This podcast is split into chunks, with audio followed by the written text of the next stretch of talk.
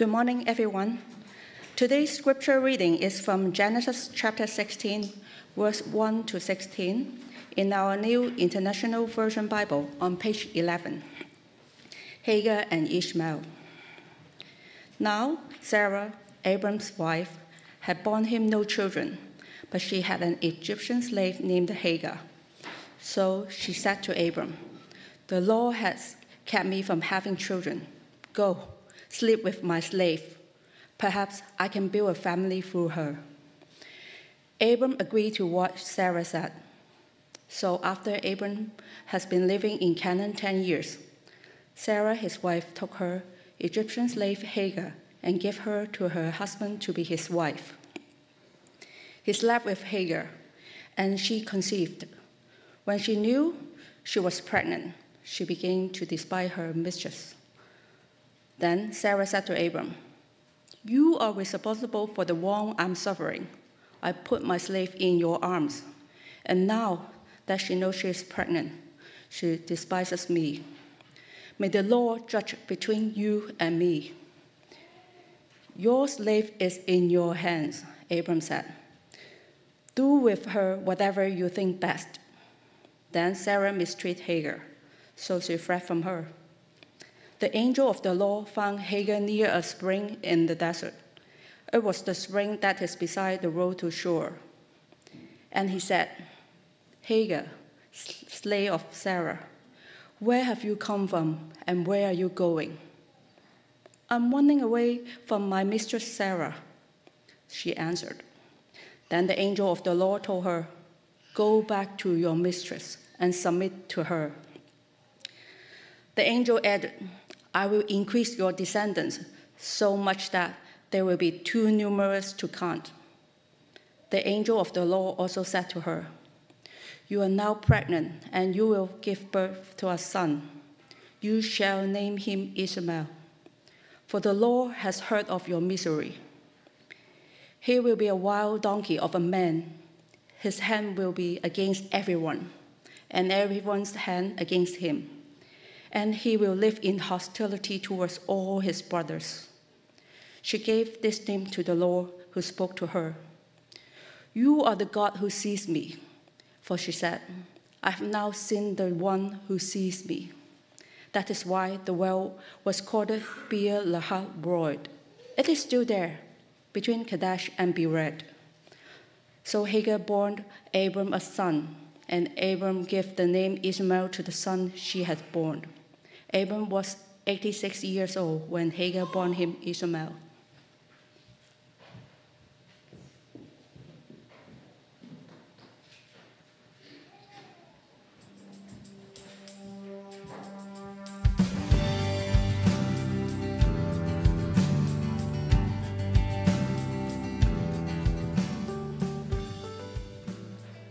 Good morning, everyone. It's so wonderful to worship with you all today. Um, for those of you who may not know me, my name is Emily, um, and I'm, uh, in the words of Marion Cameron, a walking billboard for next year's retreat. So do sign up when you get a chance. um, we've all been here. It's 3 a.m., half asleep you hesitantly roll over and sit up in bed, frustrated at yourself for drinking an extra large glass of water just prior to going to sleep, because now you have to use the loo. You shift to the edge of your bed, bringing your feet to the floor and your hands to your face, and you sit there for several seconds, rubbing your eyes in an effort to orient yourself in the pitch black darkness after a short lived internal dialogue with yourself about whether you really need to use the loo, or if you can just wait until your alarm in the morning, you force yourself off the bed and slowly make your way to the bathroom, your hands grasping at the walls to direct you. Upon returning to your bedroom, you feel a little more confident.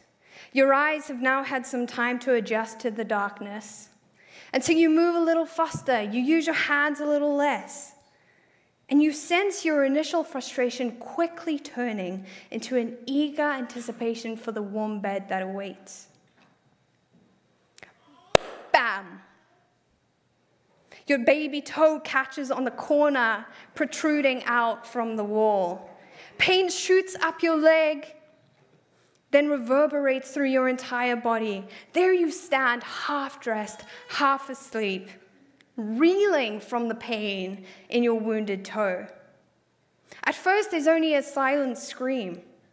Your mouth opens, your eyes squeeze shut, your hand presses against the wall to balance yourself, and you lift your leg, swinging it back and forth. Then comes the audible cry.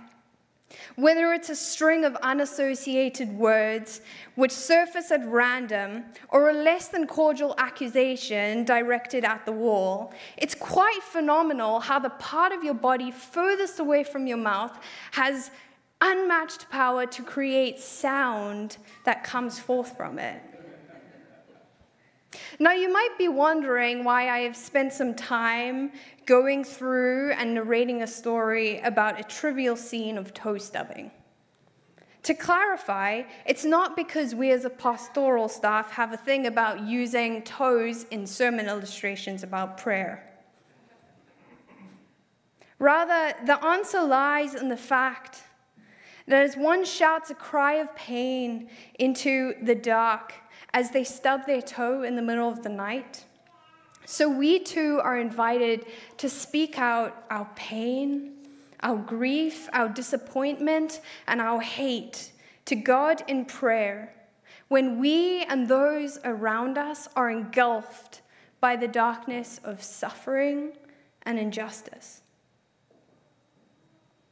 These prayers spoken in the context of great pain and suffering are what we call prayers of lament. In a general sense, lament prayers fall under the characterization of petition, something that Greg walked us through last week. Because they include requests for God to hear our cry, to take notice of our painful experience, and to respond according to his compassion and justice and mercy. However, there's something which distinguishes lament prayers from more general petition.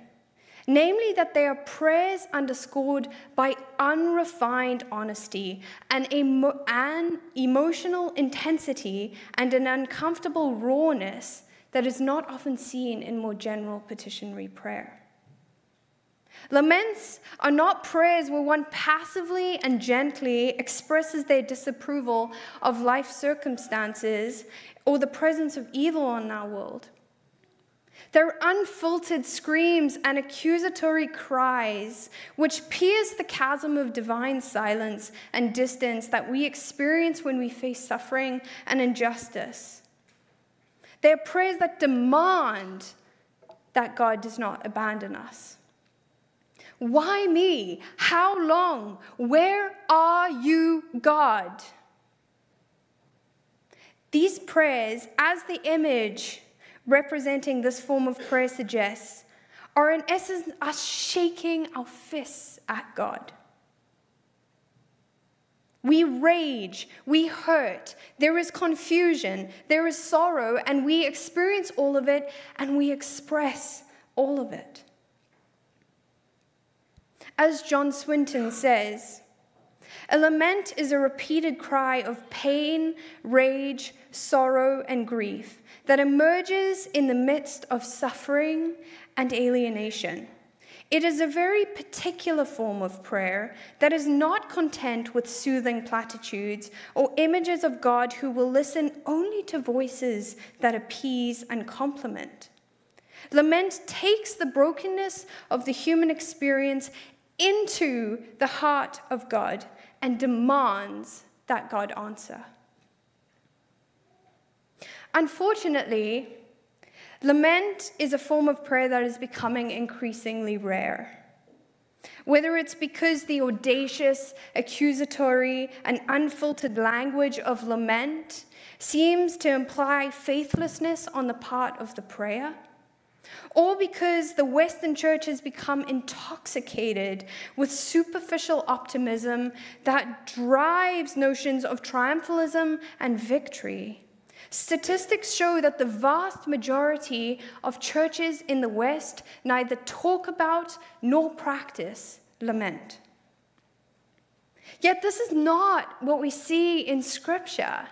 There is an entire book called Lamentations, and nearly half the Psalms constitute lament prayer. Here are a few examples. Have mercy on me, Lord, for I am faint. Heal me, Lord, for my bones are in agony. My soul is in deep anguish. How long, Lord? How long? My God, my God, why have you forsaken me? Why are you so far from saving me, so far from my cries of anguish? My God, I cry out to you by day, but you do not answer, by night, but I find no rest. Save me, O God, for the waters have come up to my neck. I sink into the miry depths where there is no foothold. I have come into the deep waters, the floods engulf me. I am worn out, calling for help. My throat is parched, my eyes fail, looking for my God.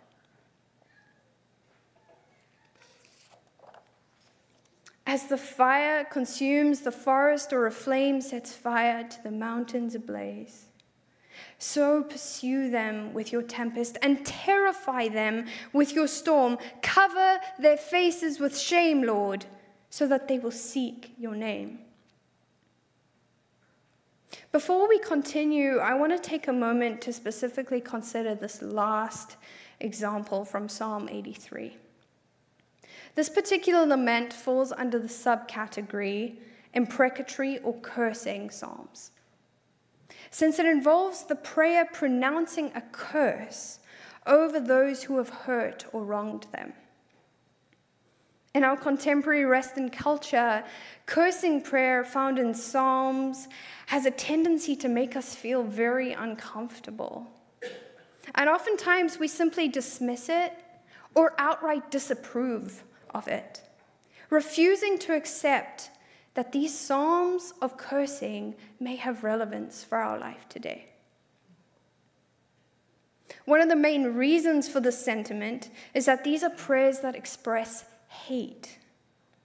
And because hate is often viewed as the opposite of love, how can we love our enemies and pray for those who persecute us if we pray hateful words about them and towards them? However, what if I told you that the opposite of hate is not love? That in fact, to feel hate in the face of hurt, betrayal, and injustice is actually natural and, dare I say, good because it shows us that we care. Now, don't get me wrong, I'm not saying that hate isn't a dangerous or dark emotion, because it is. And I'm definitely not condoning expressions of hate that perpetuate hurt and injustice. Because anything that does so is entirely contrary to the character and purposes of God. However, what I'm trying to say is that as human beings who live in a broken world, we will experience hurt that will stir up hate in our hearts. The answer is not to suppress our hate because we think it's unacceptable to feel such an emotion. It's to express it to God in prayer. Because in doing so, we resist the temptation to express that hate, to take out revenge on those who have hurt us. We entrust our pain to God and believe that He is just and that when He says, Vengeance is mine, He means it. This is something we cannot and should not miss.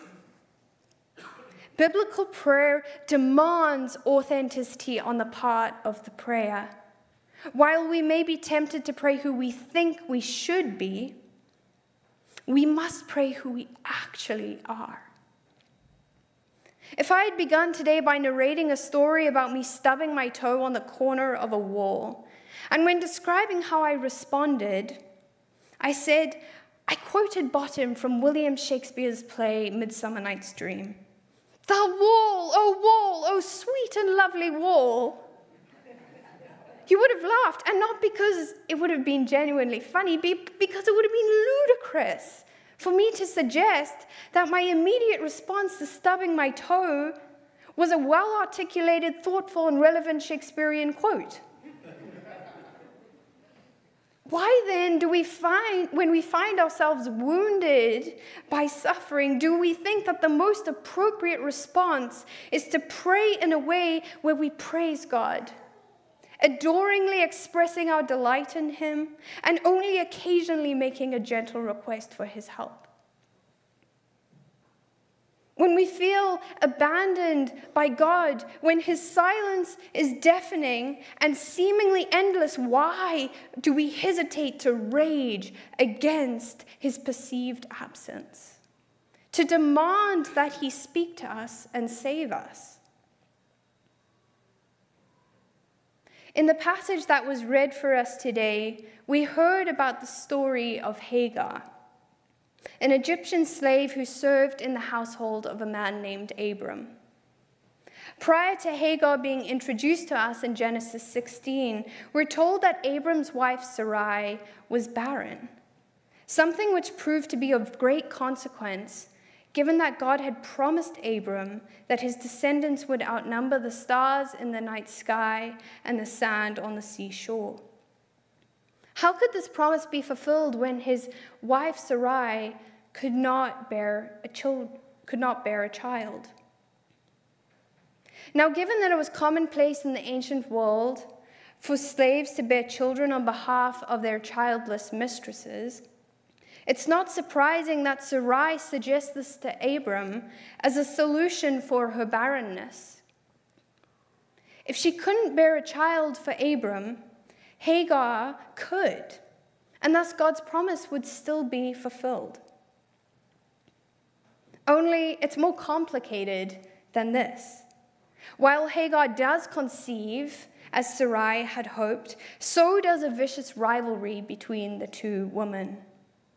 The NIV describes the conflict in these terms. When she, being Hagar, knew that she was pregnant, she began to despise her mistress. Then Sarai mistreated Hagar. Such a description seems to place most of the blame on Hagar. We see her despising her mistress. And so, of course, Sarai responds with retribution and um, mistreatment. Perhaps Hagar even deserves the treatment she received. But this is not the case.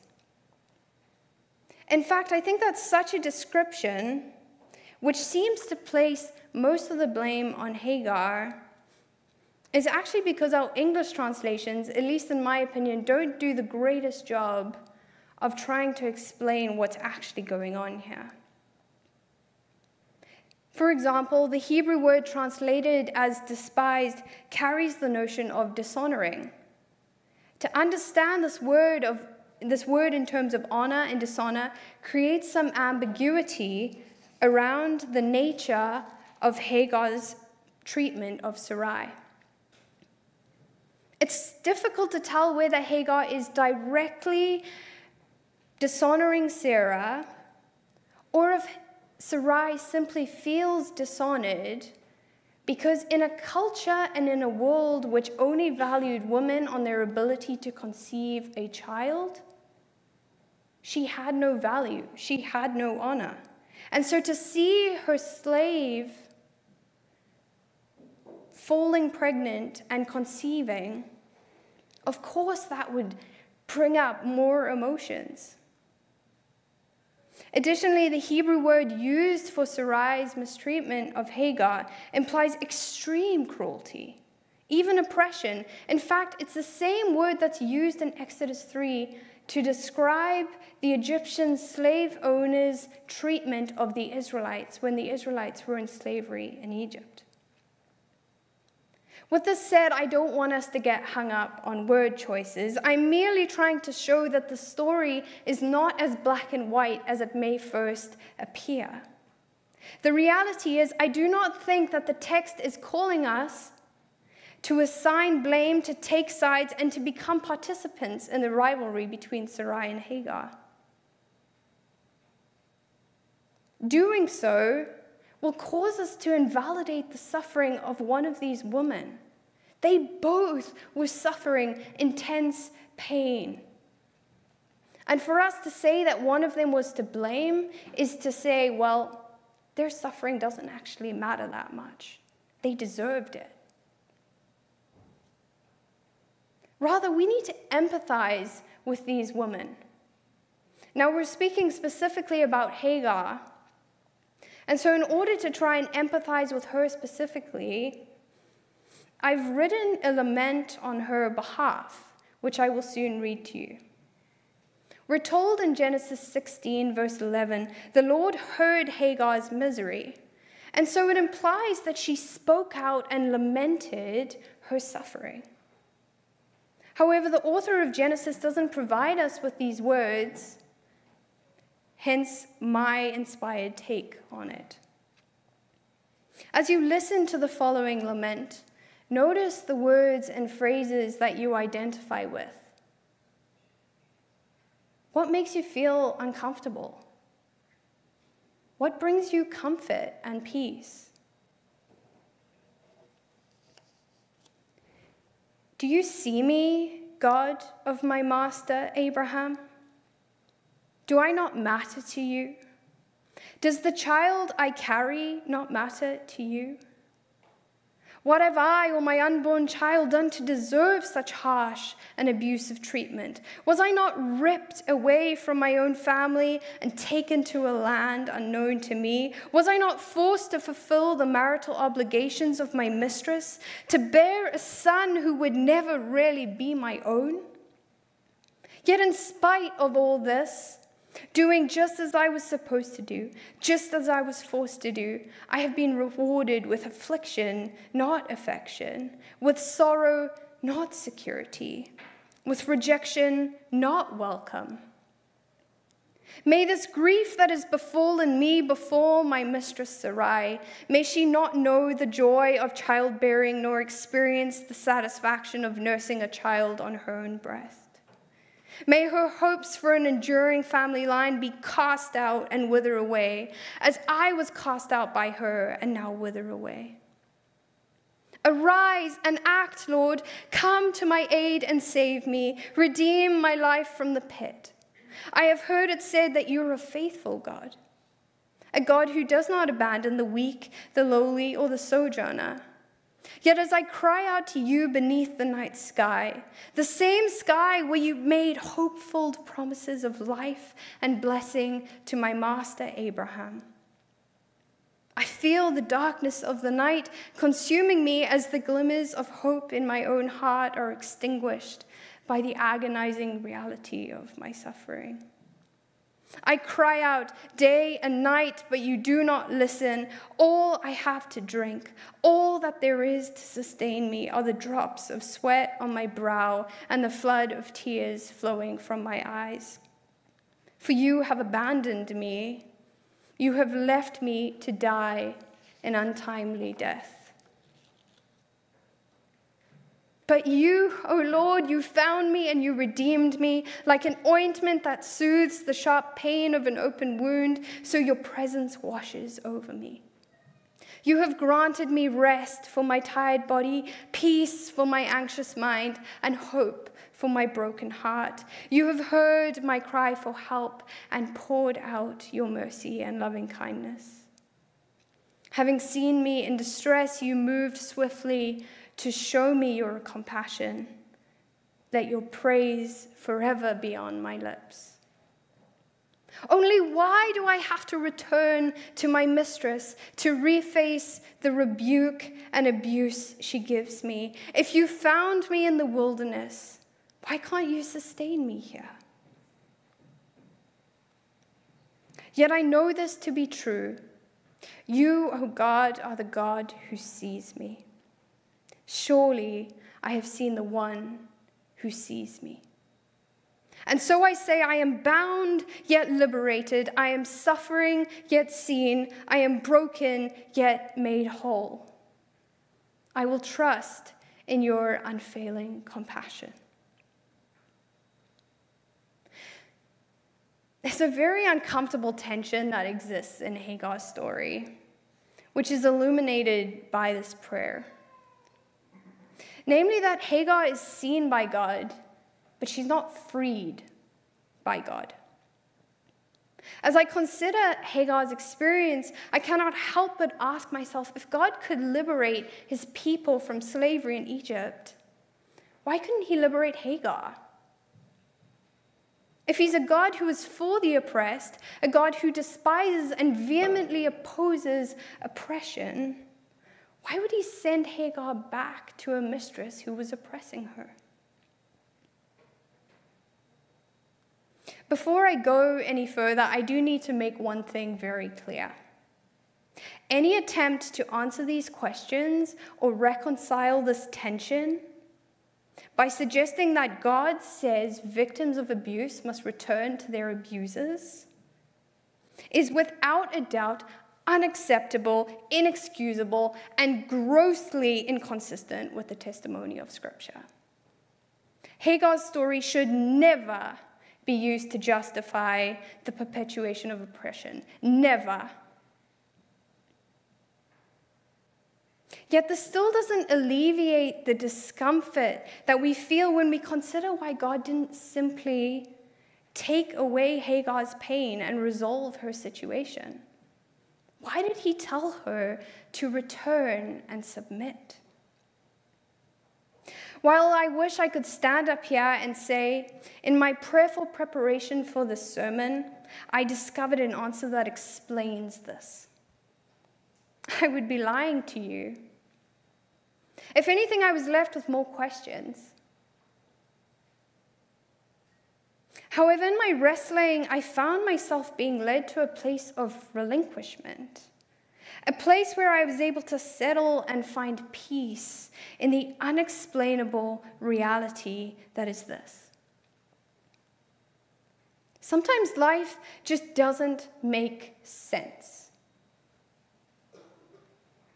The suffering human beings experience as a result of living in a broken world is something that we will just never fully understand.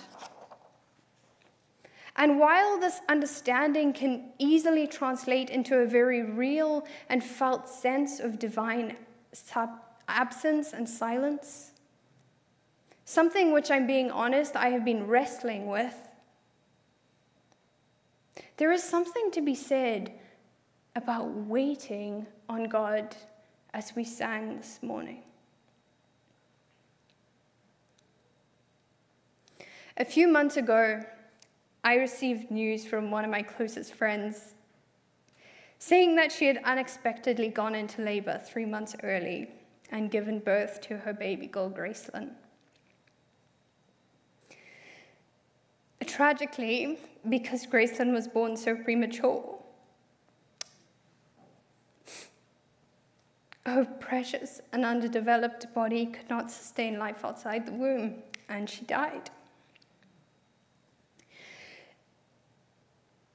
It was an unspeakable tragedy,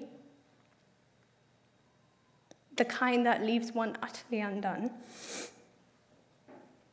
Nothing about it made sense to me, and for a while I had no words to articulate the grief, the rage, and the disorientation that I felt. Nevertheless, over time, the, che- the tears rolling down my cheeks and the physical ache deep within my heart translated into speech, mostly consisting of questions and accusations aimed at God. How could this be? How could a beautiful, innocent child be robbed of her life? And why? If God is the giver and sustainer of life, why couldn't He continue to breathe life into Gracelyn's body? I raged, I wept. I wrestled. Couldn't God have stopped this from happening? This past Wednesday was Gracelyn's due date. It was a day that was supposed to be marked by celebration and new life. Only the tears that I cried this week were not tears of joy, but tears of deep sorrow. Once again, I found myself raging and weeping and wrestling. My grief is still raw.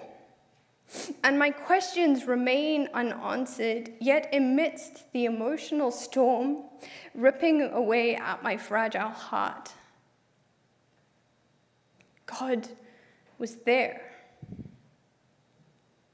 He is there listening to me as I wrestle, weeping with me as I cry, and raging with me as I lament the injustice of a baby's life being lost, not lived.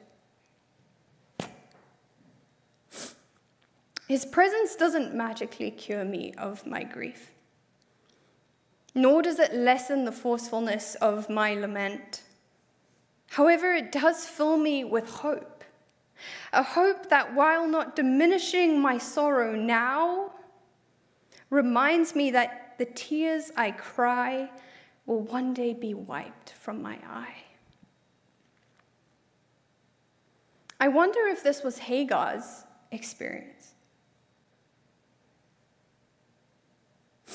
Amidst suffering and pain, she looked up and saw God, whose face was turned towards her, whose eyes were filled with tears, and whose ears were attentive to her cry. She saw the God who saw her. And though she continued to experience sorrow and pain, she was able to hope. Bound yet liberated, suffering yet seen, broken yet made whole. As part of our series on prayer, we've been practicing various different prayer practices related to each of the aspects of prayer that we've been covering. Each of these practices, along with the one we'll be doing today, are posted on our website. So if you want to go take a look at them, it's on the spiritual practices drop down menu. Today, since we've been talking about lament, I thought it would be great if we wrote our own laments. Your lament can either be on behalf of yourself or on behalf of another person. But I strongly encourage you to be as honest and as authentic as you can be in your prayer. There is no prayer that is too offensive, too audacious, or too emotionally intense for God to handle.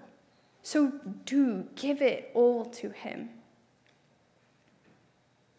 Biblical laments typically include the following elements, which you can consider as you write your prayer. There is usually an honest complaint. The complaint is always directed at God, whether or not God is being blamed for the suffering. And there is often an expression of trust or praise in the faithful character of God. Now, it's important to note that while most biblical laments contain these elements, there is no set structure to biblical lament. There is a movement that ebbs and flows. Sometimes there is a movement from lament to trust. Sometimes there is a movement that goes between lament and trust, fluctuating back and forth. And sometimes there's no apparent movement, just lament, just complaint. It's really important that we realize the significance of the movements that we see in poetic biblical lament, because it shows us that lament itself is an act of trust.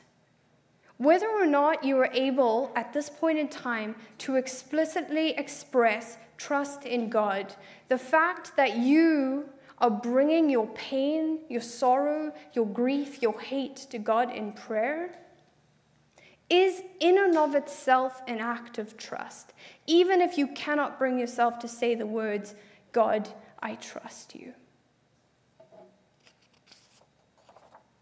As I said before, when writing your lament, just take some time to really consider the emotions that you feel about a situation you're experiencing, a situation that someone you know is experiencing, or a situation in our world today. Sometimes I find it really helpful to consider an image that represents my grief. It helps me articulate it a little better and a little easier.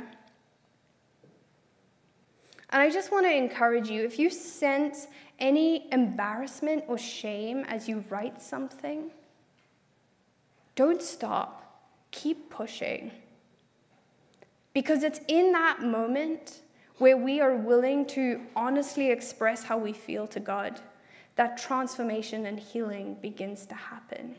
That we let God into the broken places of our heart so that His presence can bring healing, to bring light to the darkness. And so there's papers at the end of the pews with writing utensils. If there isn't enough on your particular um, pew, it's I'm sure the person behind you or around you can grab some. But I'm going to give us a couple moments to just ponder. If you're not ready to write anything yet, just yet, that's okay. But do take the paper home and do this later.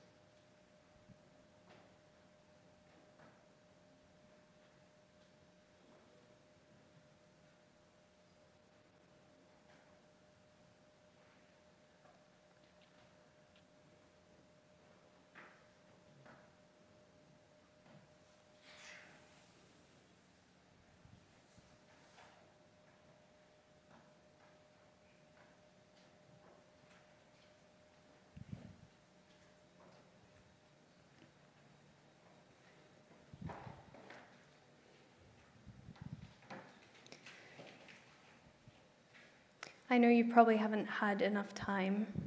Um, I'd really encourage you if there is something that is burdening you and you haven't had an opportunity to write it down and express it, that as you go home today, that you would take some time to um, honestly bring your complaint before God. Um, I'll close in prayer and then the worship band will come up.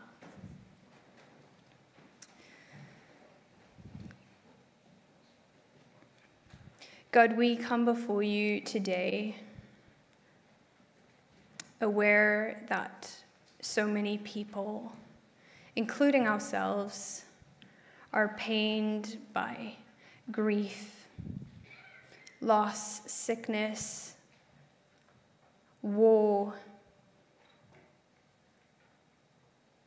The list is endless as we consider the suffering that human beings in our world experience. And so, God, we cry out to you and we say, Come, Lord Jesus, come. How long will we have to wait for you? I thank you, God, that you are a God who sees us. When we find ourselves unsure of where you are, not knowing whether you hear our cry, I pray, God, that you would make your presence known to us in real and tangible ways, in ways that bring healing and transformation. I pray these things in your name.